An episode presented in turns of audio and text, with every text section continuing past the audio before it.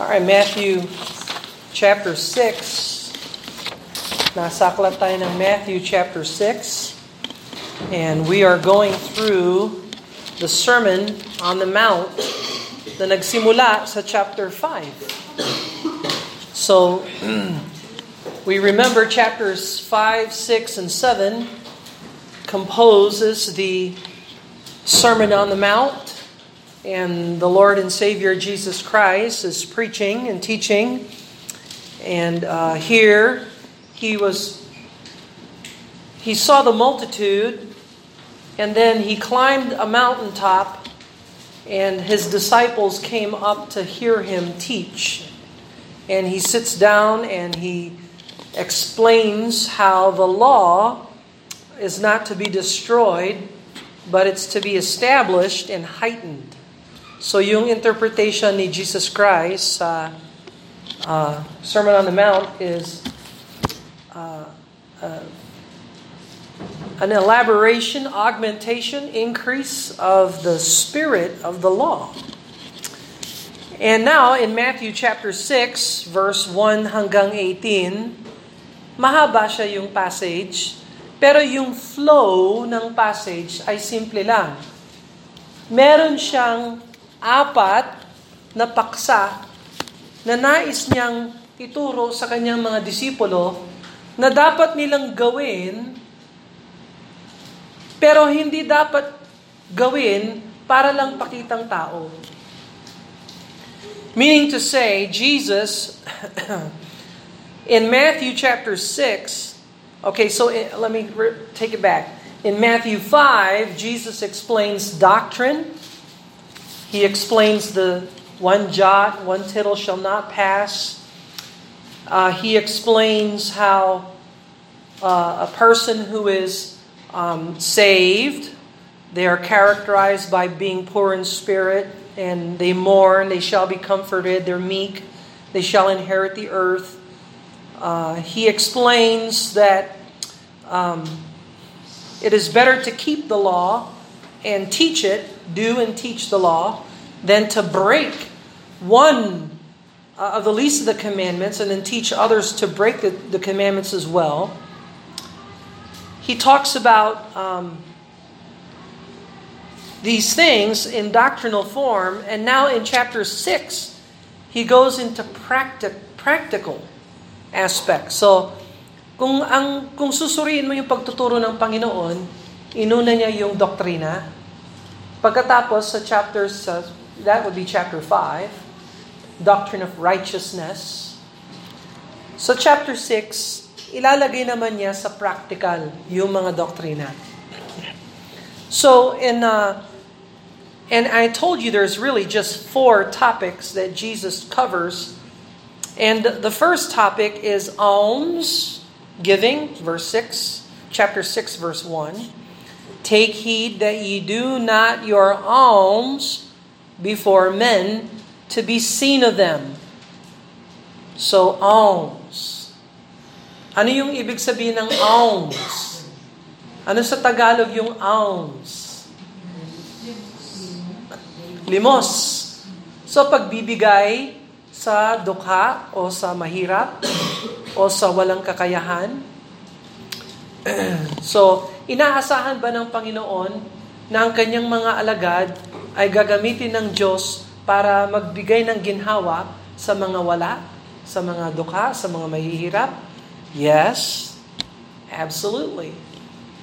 So that's the first one, is alms. Number two, look at verse number five. And when thou prayest, thou shalt not be as the hypocrites are, for they love to pray standing in the synagogues and in the corners of the street that they may be seen of men. That's the second topic, prayer. So inaasahan ba ng Panginoon na ang kanyang mga disciples ay maging prayer uh, disciples, uh, disciples full of prayers? Absolutely. The third topic is in verse number 14. For if ye forgive men their trespasses, your heavenly Father will also forgive you. So does Jesus expect his disciples to be forgiving? Yes, absolutely. And the last is verse 16. This is the fourth topic.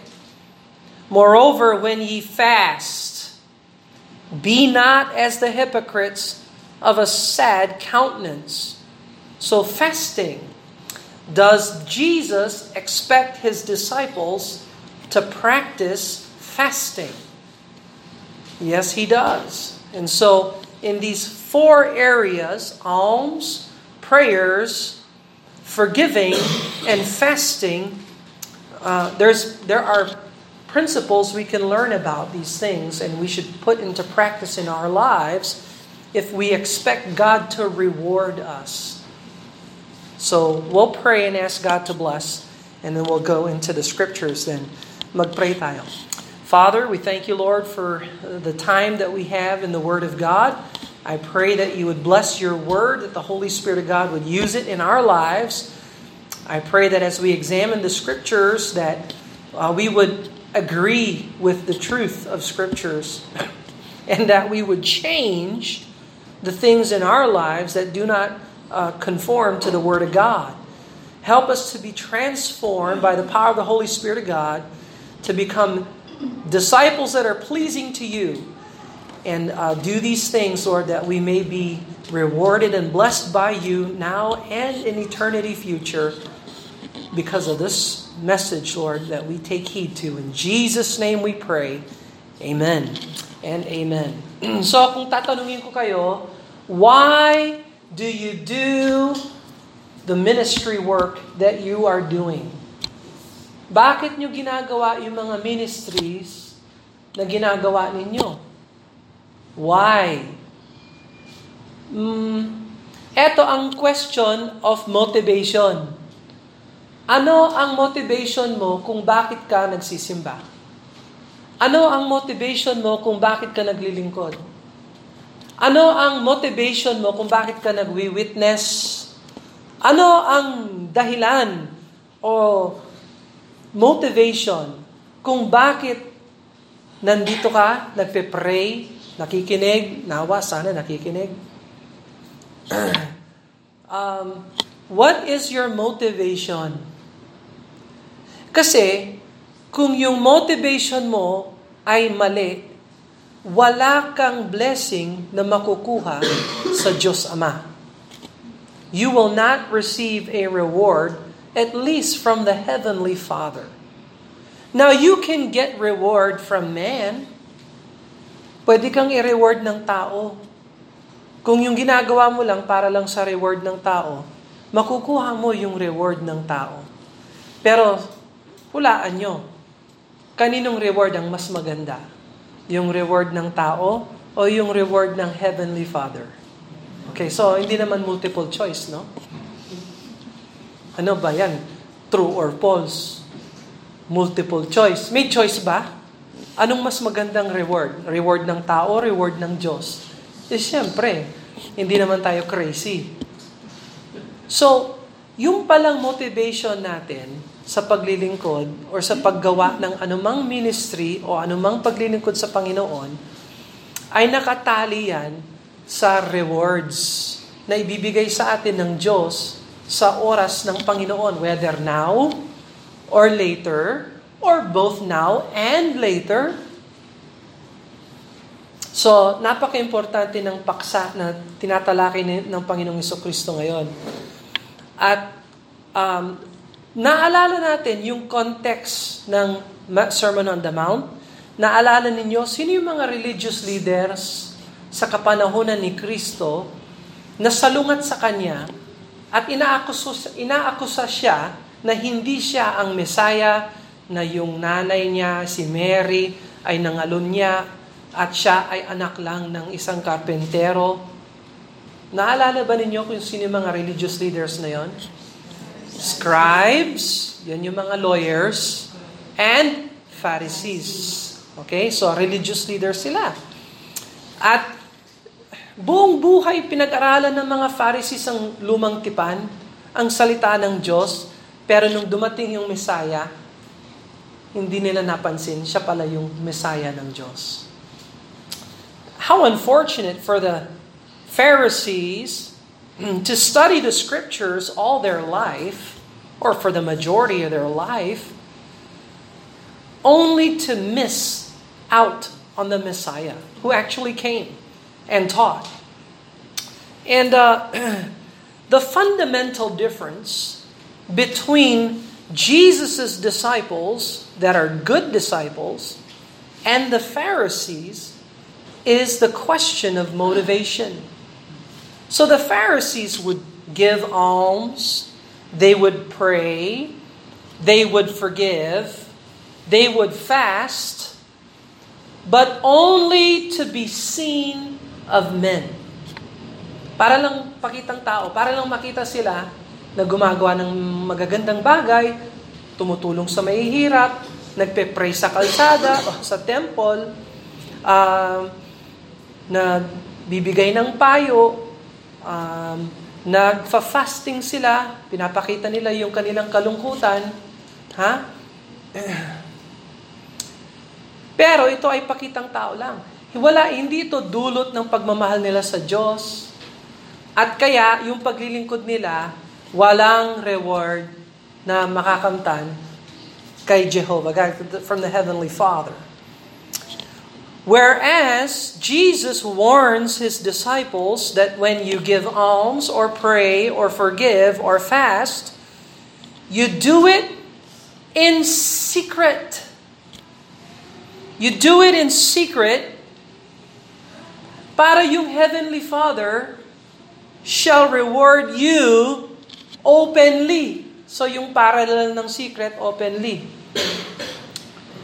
And God Himself is the one who is the rewarder of them that diligently seek Him. So the Lord uh, does reward His children openly. And so, ang warning sa atin, uh, and our, our most important warning here, is that God rewards nothing that is not focused on His glory. So, yung, kung ginagawa natin, yung ginagawa natin, para sa kaluwalhatian ng Diyos, hindi para magpaki, hindi para sa pakitang tao. In fact, tinatago natin yung mga ginagawa natin para si Lord lang ang nakakakita then si Lord ang magbibigay ng gantimpala. Okay, so that that's the idea. So yung overall general truth is that God does not reward hypocrites. Hindi binibigyan ng gantimpala ng Diyos yung mga hypocrites. Now, nagawa ng mga Pharisees and scribes na maging hypocrites Si Jesus Christ, siya ang tunay, hindi siya hypocrite. Now question, tayo mga Kristiyano, maaari ba tayong maging hypocrite? Oh. May mga tao nga, ayaw magsimba. Kasi sabi nila, yung simbahan, punong-puno ng mga hypocrites. Pero hindi mo sila mahuhuli na pumun- hindi sila pupunta sa palengke kasi yung mga namamalengke ay puno rin ng mga hypocrites. Hindi rin sila, nagmamall naman yan. Ha? Pupunta yan sa mall, kahit na yung mall, mas maraming hypocrites sa mall. Pupunta yan sa, kapan, sa kap, kap, kampanya ng mga politika na talagang hypocrites. Ha? Pagdating sa kampanya, nandun yon. Ha? Wala ka nang makitang mas malaki pang hypocrite sa buong daigdig kesa sa isang namumuno na sasabihin niya, namumuno ako sa lipunan, pero hindi kayang pamunuan ang kanyang sariling puso. That is a hypocrite. Pupunta yan sa bangko. Wala naman nagsasabing, hindi ako punta sa bangko. Dami mga hypocrites doon. Pero pagdating sa church, ay nako, sa church, talagang maraming hypocrites doon. Ay, bulok yung isip. Kaya bulok yung gawa. Now, maaari ba na ang mga Kristiyano ay maging hypocrites? Maaari ba yon? O baka may kasalanan na hindi pwede sa mga Kristiyano? Hmm? May mga Kristiyano bang anghel? Ah, wala? Wala. Ah, ah, lahat tayo, hindi pa lumulutang. Lahat tayo lumalakad pa rin sa lupa. Ah, walang pakpak, walang... Ano yung halo sa Tagalog? Ano halo? Hindi nyo alam yung halo? Hello? anyway, walang kristyanong uh, may uh, walang kristyanong anghel, walang super Christian. Ang totoo, lahat ng kasalanan ng scriptures ay pwedeng magawa ng kristyano. Kung hindi prinoprotekta ng kristyano ang kanyang lakad sa Diyos. Do you understand that? Okay. So, it is possible for a Christian to act and behave hypocritically. Meaning to say, we behave differently when we are in different settings. Oh. Sunday, prayer, reading scriptures, singing unto the Lord. Pero Monday, sungay, mura, paggawa ng mali, inom, sigarilyo, or whatever. Do you understand what I'm saying? Okay? That is a hypocrite. And ayaw ng Diyos na maglingkod tayo sa Kanya na may halong hypocrisy. Walang kaluwalhatian na makukuha ang Diyos sa atin kung yung gawa natin ay may halong hypocrisy.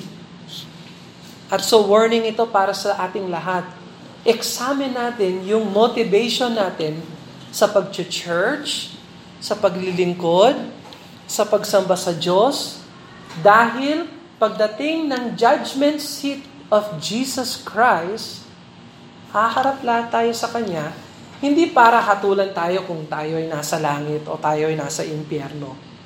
Tapos na yung usapan na yon sa krus. Nung namatay si Jesus Christ sa krus, hinatol siya ng Diyos Ama At siya ang kapalit natin. He, he is our substitute. Tapos na yung usapan, langit o impyerno, hindi na yan ang usapan ng judgment seat of Christ. Ang usapan ng judgment seat of Christ ay gantimpala sa inyong paglilingkod sa Kanya sa loob ng Kanyang simbahan or iglesia. Paano mo pinaglingkuran ng Diyos sa kanyang place na kanyang tinatag na simbahan? Paano mo siya pinaglingkuran?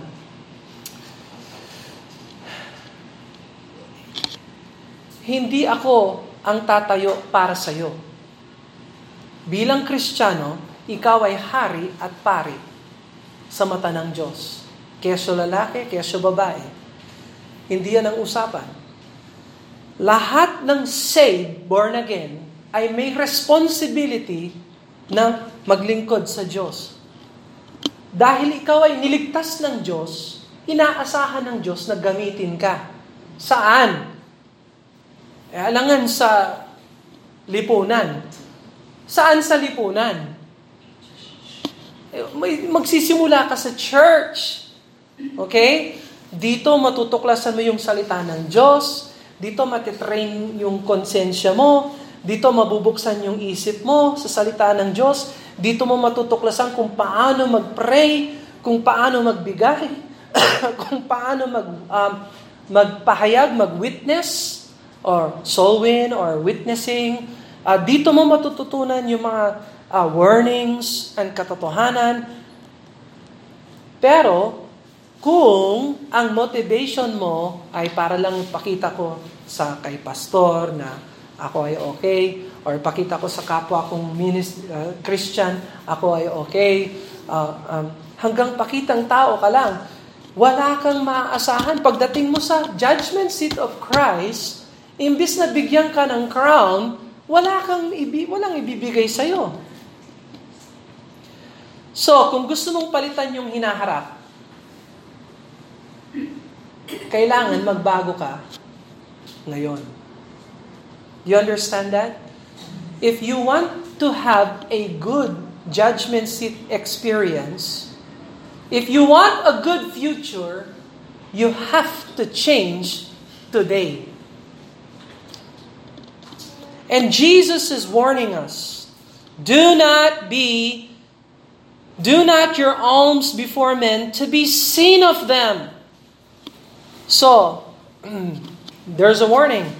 Don't do what you're doing to be seen of men. That's hypocrite. Otherwise, ye have no reward of your Father which is in heaven. Therefore, when thou doest alms, do not sound the trumpet. Magbibigay na ako! Hali kayo! Lumapit kayo! One pesos, two pesos, three pesos, four pesos, five pesos. Thank you! Ikaw, halika!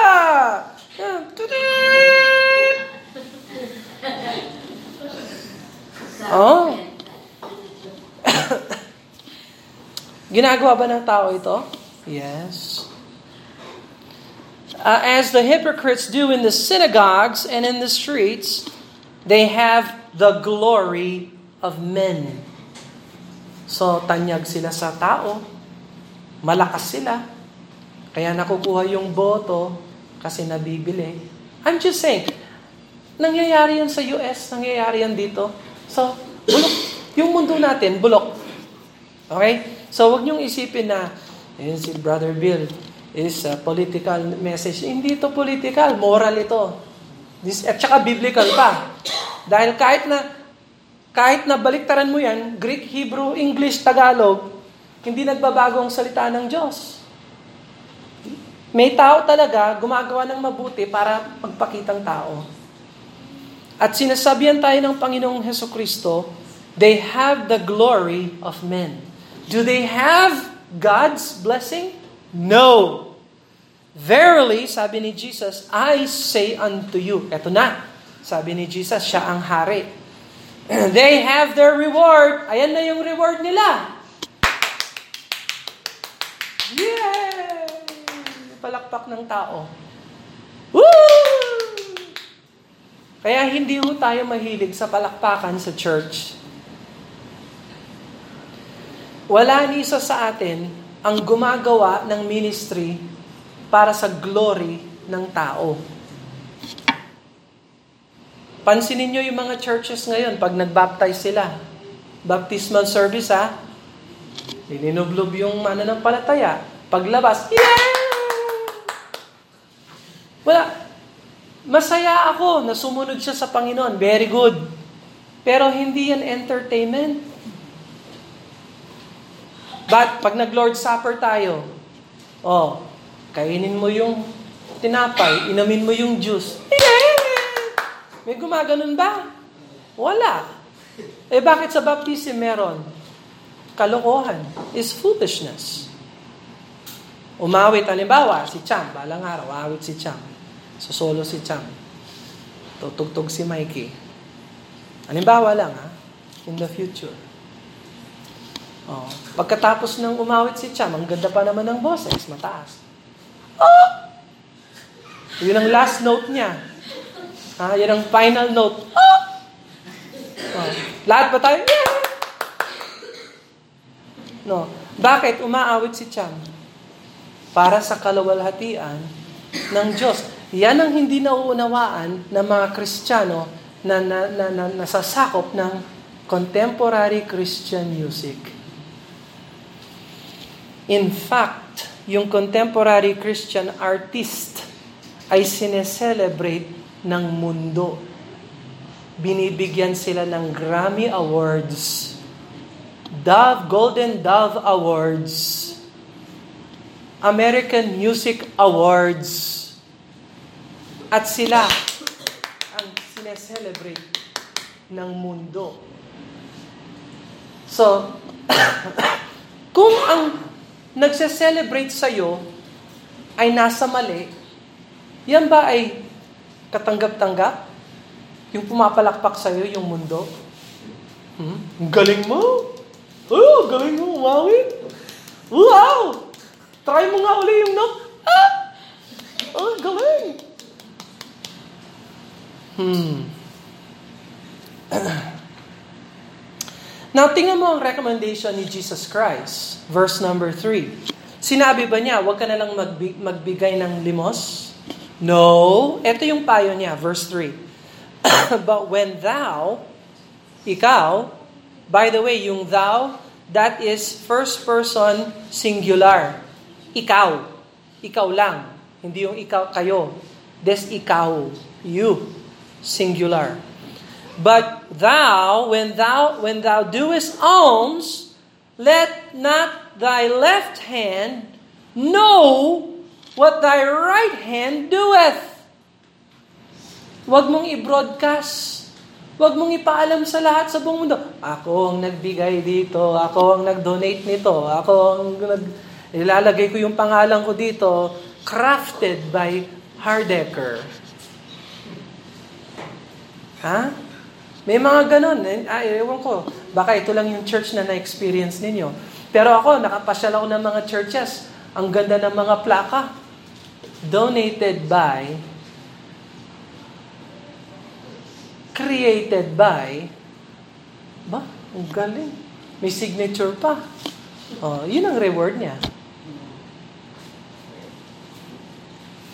Jesus doesn't want us to give hypocritically. He wants us to do it in secret. Verse 4, thine alms, that thine alms may be in secret, that thy Father, which seeth in secret, himself shall reward thee openly. So, kung gusto mo na i-bless ka ng Diyos, pag nagbigay ka ng limos, huwag mong sasabihin kahit kanino.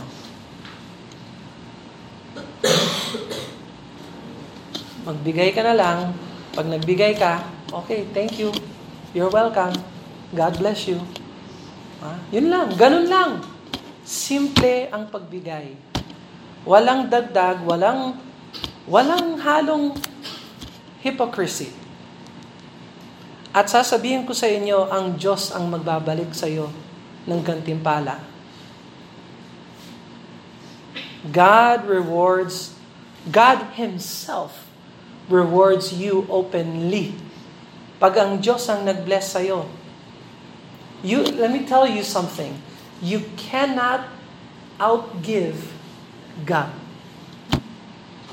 Never na never na never na makakapagbigay ka ng higit pa na may bibigay sa'yo ng Diyos. Never. Pero, ang secret, dapat, yung pagbigay mo ng limos ay secret din. Hindi dapat alam ng taong bayan. Pero sino nakakaalam na nagbigay ka? Yung Diyos at at yung sarili mo at yung binigyan mo, siyempre. Kayo naman. Sobrang secret naman yun, ha? Pag, wow! No. Anyway, no. Yung binigyan mo ng limos, alam niya na binigyan mo siya. Alam mong gagawin ng tao na yon? Dahil syempre, walang-wala siya, namamalimos siya, pero binigyan mo siya, alam mong gagawin ng poor na tao na yon? Titingin yan sa langit. Lord, salamat. Lord, i-bless niyo po yung tao na yon. At naririnig ng Diyos yung prayers ng mahihirap. Naririnig ng Diyos yun. Kaya ang secret talaga ng blessing ng pagbibigay ay yung pagbibigay in secret. And the, the Father which Himself, Himself, shall reward thee openly. Now, see the word Himself? See the word openly? Ha? Sa verse 4, himself at saka openly, tinanggal ho yan sa modern versions. That is removed from modern Bibles. The Father which seeth in secret shall reward thee. Yun lang. Now, do you believe in every word is inspired and preserved in the Bible? Okay? So himself and openly is not an issue of textual criticism. This verse is important because sino ang magbibigay ng reward sa'yo? The Father Himself. So Jesus is stressing, he's emphatically saying, he could have just said the Father, but he said the Father Himself. That is very, very special. Pero tinanggal na yun sa modern version, ha? So, sinong may Tagalog Bible sa inyo? Kasi yung Tagalog, base yan sa American Standard Version. Bagong salin. Sa, sino may Tagalog? Sino may Tagalog Bible? Mikey, meron ka? Ah, Matthew 5, uh, 6, Matthew 6, verse 4. Pakibasa? Ah, verse 4. Ah, pag bumasa ka, mahinhin at malinaw. Okay? Kasi tanggal yung himself. Ano yung Tagalog ng himself? Siya mismo. At saka yung openly, pahat na pahayag. O hayag. Okay? Go ahead, read. Upang iyong paglilimos ay malihim at ang iyong ama na, na nakikita sa lihim ay gagantihin ka. Hmm. Kulang yung ang ama mismo. Ang ama mismo, wala na yung mismo. At saka, gagantimpalahan ka, period. Hindi yung gagantimpalahan ka ng may hayag. So, you see, the modern Bible removes words. Eh, yung openly, tatlong beses inulit. So, tanggal sa verse 4 yung openly, tanggal sa verse 6 yung openly, tanggal din sa verse 18 yung openly.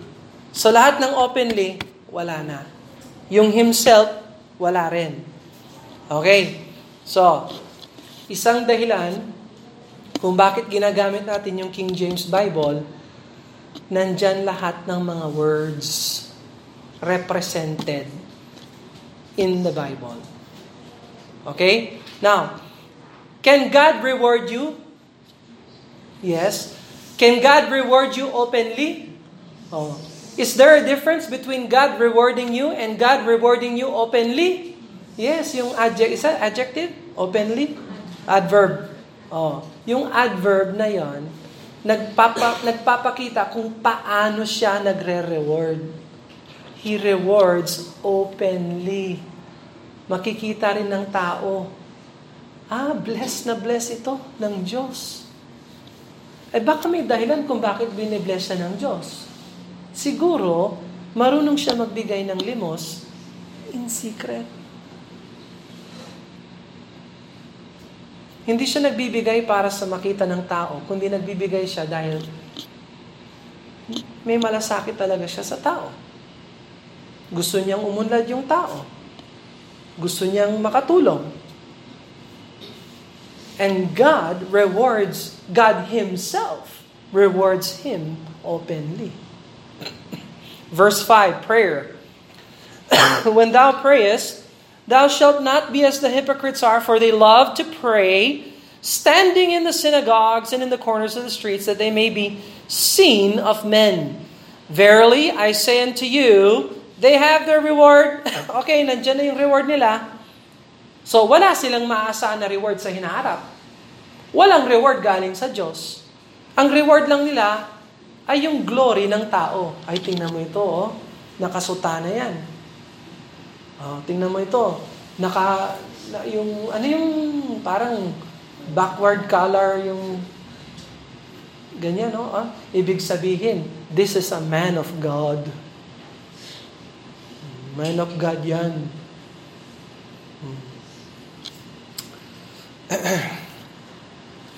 And, sabi ni Jesus, Verily I say unto you, they have the reward. But thou, tingnan mo naman si Jesus, binaliwala ba niya yung prayer? O tuturuan tayo kung paano mag-pray?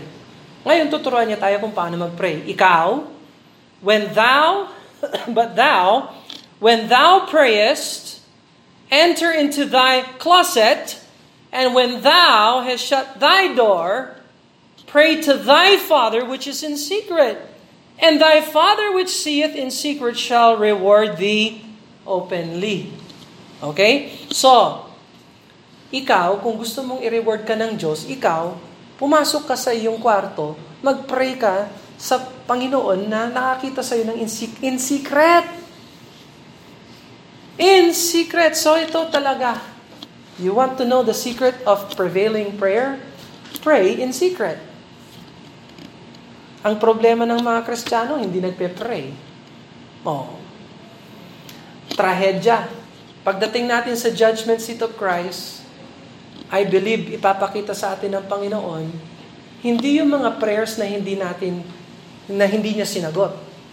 Ipapakita niya sa atin yung mga prayers na hindi natin inaalay. But God rewards secret prayer. Verse 7 But when ye pray, use not vain repetitions. Now, ano ang ibig sabihin ng vain repetitions?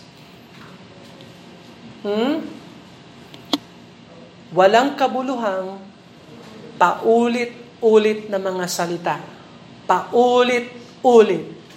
Repetition. Paulit ulit. Now, kung ikaw ay katoliko, alam mo kung ano ang rosary? Ha? Paulit-ulit yon. Paternoster, Our Father, Hail Mary, Glory be. Tapos, depende sa araw, may mysteries pa yan. Okay? Limang, limang ano yan sampo, limang sets ng sampung Hail Marys. Paulit-ulit na prayer. Now, binawal ba yan ng Panginoon o hindi? I know. Sabi niya, use not. Yung not, ibig sabihin, wag gamitin. Yung mga paulit-ulit na prayer na mga salita. Now, sa modernong salin, hindi nila sinabi paulit-ulit. Ang linagay nila, walang kabuluhang, walang kabuluhang daldal. Huwag ka na lang madaldal. Pero yung salita ng Diyos, hindi daldal. Paulit-ulit na mga salita. You see? Akala ko kasi yung ibig sabihin ng vain repetition ay daldal. No, iba ang daldal, iba ang paulit-ulit repetition. Malinaw ba ito? Is this clear? Okay. So, pansinin nyo, kuha kayo ng modernong salin. Basahin nyo. Use not babblings. No, the Bible didn't say, use not babblings, like the modern translations say. It says, use not vain repetition. It is a clear imperative command not to use repetition in prayer. Eh yung iba mas ano, mas mas uh, creative sa salin. Sabi nila, walang kabuluhang paulit-ulit na salita. No, kasi, pag sinabi mong walang kabulong paulit-ulit, eh yung Hail Mary at saka Paternoster prayers, eh may kabuluhan naman yon. Kaya pwede yung ulit-ulitin kasi may kabuluhan. Kasi ganyan ka-creative talaga yung mga textual critics ngayon. Pero ang turo ng Bible, use not vain repetition paulit-ulit. So, yari na dyan yung Catholic prayers, yari na rin dyan yung Hindu prayers, yari na rin dyan yung mga Muslim prayers. So, tayo mga Kristiyano, mag, matuto tayo mag-pray. Kung paano magbigay in secret, mag-pray din tayo in private to the Lord. Pray and ask the Lord. So use not vain repetition as the heathens do, for they think they shall be heard for their much speaking. Be not ye therefore like unto them, for your Father knoweth what things ye have need of before ye ask. So, alam ng Diyos kung ano ang kailangan mo. Kaya pag nag-pray ka, wag ka nang pada, wag, wag, wag ka nang paikot-ikot pa, Lord, salamat sa sunshine. Maganda ang sunshine ngayon. Magandang ulap, Lord. Salamat sa mga dahon. Sa mga ibon na naririnig ko. Sa mga ganun-ganun. No, no. Kapag may kailangan ka sa Panginoon, idiretso mo na, Lord, kailangan ko ng pera. Lord, kailangan ko ng, kailangan ko ng supply. Lord, kailangan ko ng pagkain. So pag nagpe-pray, ingatan natin, huwag tayong hypocrite. Oh, Lord, pinapaalam ko sa iyo na ayon sa talatang 1, chapter 3, verse 5, diba? Ha? Sa palagay mo, yung Diyos sa langit, oh, ngayon ko lang natuklasan yun. Hmm. Alam mo rin yun. Nakakagulat. Hindi, alam ng Diyos yung kailangan natin. Kaya pag nag-pray tayo, ask. ask Him. Tapos, makikita ng Diyos na seryoso ka at ibibless ka ng Diyos openly. Kaya lang, pag moderno yung Bible mo, hindi ka openly. Anyway, verse number 9, After this manner, therefore, pray. So ito yung tinatawag ng maraming mga evangelical, Catholic, fundamentalist. Sabi nila, Lord's Prayer daw ito. Oh. Kung Lord's Prayer ito, di nagkasala na yung Lord natin. Kasi sabi niya sa verse uh, 12, Forgive us our debts. Eh di may, may, may, may sala si Lord. Kasi prayer niya yan eh. Oh. Kaya hindi pwedeng sabihin Lord's Prayer ito. Ito ang turo ng Lord patungkol sa prayer. Pwede mo ring sabihin ito ang prayer ng disipulo. Prayer ng Kristiyano. Pero hindi ito prayer ng ni Lord. Kasi kung wala siyang kasalanan, How can he ask for forgiveness? He never sinned. Oh, so this is not Lord's Prayer. This is disciples' prayer. Our Father which art in heaven, hallowed be thy name. By the way, tingnan mo yung address niya sa Lord. Our Father which art in heaven. Inulit-ulit ba niya yung pangalan ni Lord? Paulit-ulit ba siya? Lord, Father God. Lord, Father God. Lord, Father God. Yung iba nga, Papa Jesus. Yung Papa Jesus. Saan mo narinig yung Papa Jesus? Yung Papa Jesus. Tulungan mo po yung tatay ko kasi lasinggero. Yung, walang kwenta raw, sabi ni nanay. Anyway, ano yung Papa Jesus? Saan ka nakarinig ng Papa Jesus? Papa Jesus, gusto ko maging presidente balang araw ng US.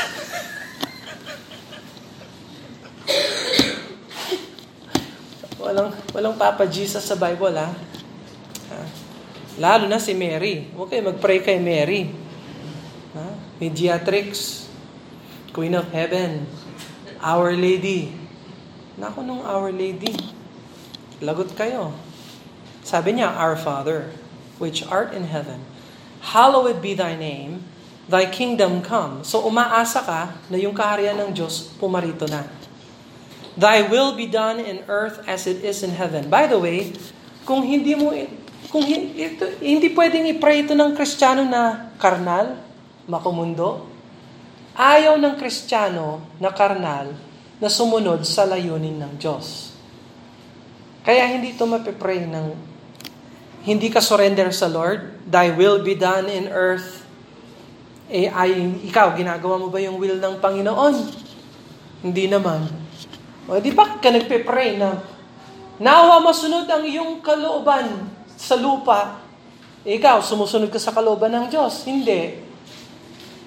Anong klaseng prayer yon? Hypocrite.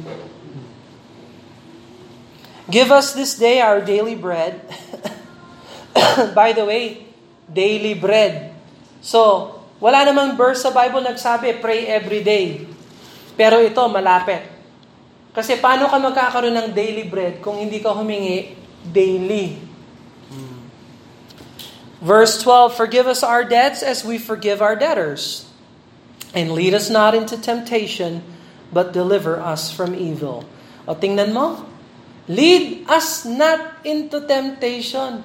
Huwag mo akong dalhin, Lord, sa pwesto na susubukan ako na magkasala.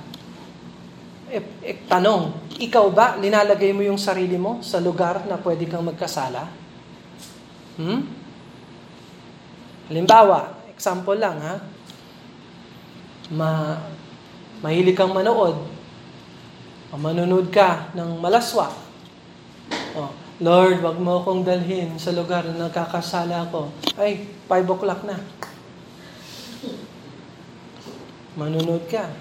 O, kung totoo yung prayer mo, o, anong gagawin mo? Hindi ka manonood. Tanggalin mo yung TV.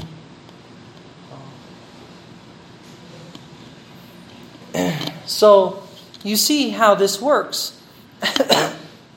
um, For thine is the kingdom and the power and the glory forever. Amen. So yun, for thine is the kingdom and the power and the glory forever. Amen. At tinanggal na rin yan sa modern Bible. That's removed from the modern Bible. For thine is the kingdom and the power and the glory forever. Amen. So sa isip ng mga textual critics, yan, dinagdag lang yan ng mga ng mga scribes. Hindi yan sinabi ni Jesus Christ. Question. Yan ba ay dinagdag o nandyan talaga yan yung Bible verse na yan? Nandyan ba yan o dinagdag? Nandyan. Question, saan kinuha ni Jesus yung concept ng Thine is the kingdom and the power and the glory Nakuha niya yon sa 1 Chronicles chapter 29 verse 11. Let's go to 1 Chronicles chapter 29 verse 11. so the text critics are wrong. Jesus borrowed from the David's conclusion and prayer in 1 Chronicles chapter 29 verse 11. Look at 1 Chronicles 29 verse 11.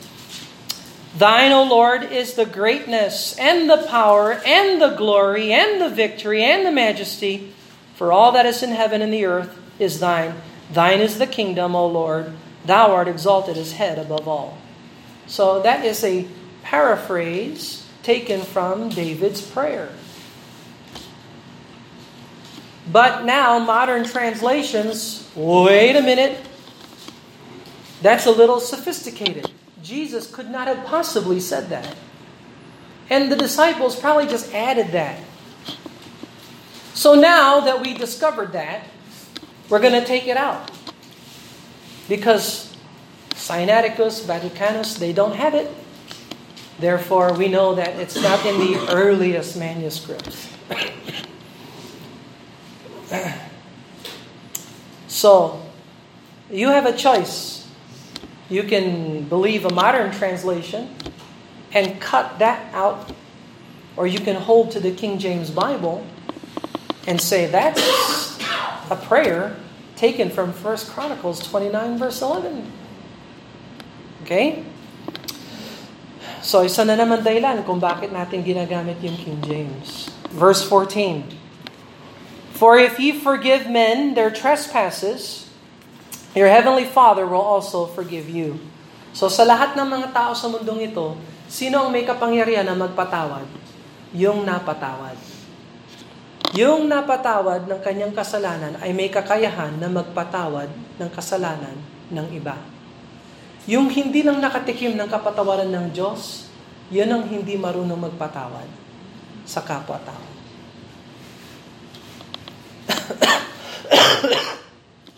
Isa sa mga makakatulong sa mga Kristiyano ay yung magpatawad. Matuto ka na magpatawad. Learn to forgive. The world and the carnal behaving Christian is getting bitter and bitter and bitter. And the way to release bitterness is by forgiveness. Alam mo kung ano yung bitter sa Tagalog? Ano yung bitter? Mapait? Mapait? Ano yung bitterness sa Tagalog? Kapaitan. Kapaitan. Ang tao, nalimbawa, may may nanakit sa'yo. May choice ka. You can either magpatawad or pwede kang kumukop ng masamang loob. Tama? May choice lahat tayo. You can forgive or you can become bitter. Yung bitterness, ang naapektuhan ng bitterness, ikaw. Hindi naapektuhan ng bitterness yung nag yung gumawa ng mali sa iyo. Ang naapektuhan ng bitterness, ikaw. At sabi ng Bible, hindi lang ikaw, yung mga mahal mo sa buhay. Sila rin maapektuhan. So yung lason ng kapaitan ay nareremedyohan pala ng forgiveness. Eh, Brother Bill, hindi naman humingi ng tawad. Kahit na hindi humingi ng tawad, patawarin mo na at ilagay mo na sa Diyos. At ang Diyos ang bahala. Naniniwala ka ba na balang araw, itutuwid ng Diyos lahat ng baluktot? Okay. So, okay lang kung sa ngayon, hindi niya tinutuwid yung mali, siya ang Diyos. Alam niya kung ano ang tama, ano ang mali. Sa atin lang, patawad at i-release natin.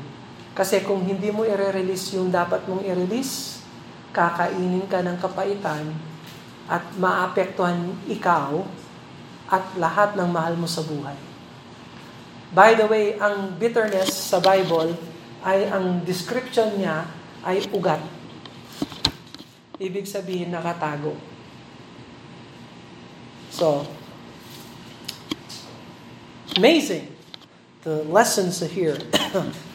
For if you forgive men their trespasses, your heavenly Father will also forgive you. But if you get, forgive not men their trespasses, neither will your Father forgive your trespasses.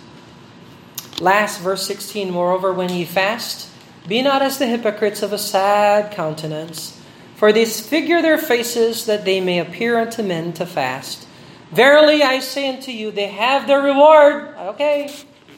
You want to look like you're fasting? You're sad. Oh, what's wrong with you? I am fasting. But when thou that fastest, anoint thine head, wash thy face, that thou appear not unto men to fast but unto thy Father which seeth in secret, and thy Father which seeth in secret shall reward thee. Depending if you have a all word for word Bible. So, sa fasting, ganun din. Kaya, hindi umuubra talaga sa Diyos.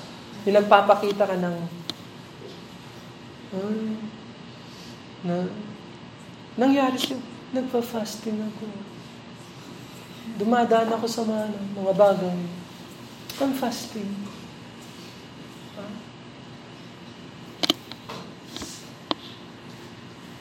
Tinawag ka ng nanay. Nay! Nagpe-pray ako! Halika anak, bumaba ka dito. Hindi ako makakababa! Kaya nagpe-pray ako!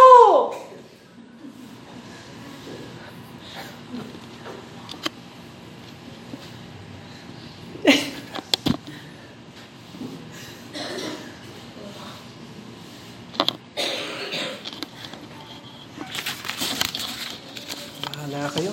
Alam nyo na yung lesson. Let's pray. Father in heaven, we thank you for the Word of God. We thank you that you are interested in what motivates us to serve you. and I pray that we would serve you humbly, desiring that you would be glorified and that we can make a difference in people's lives for the honor and glory of our Lord and Savior Jesus Christ. Help us to give alms, help us to pray, help us to forgive, and help us, Lord, to fast in a way that pleases you. And more than all these things, help us to serve you freely and humbly instead of hypocritically. Help every one of us to examine the motivation for our service for you. And we commit these things to you, Lord. And we want to see change in our life to serve you better so that we can have a bright judgment seat when we see you someday and when we realize that whatever we did for you will matter for eternity. We ask these things in Jesus' name. Amen amen.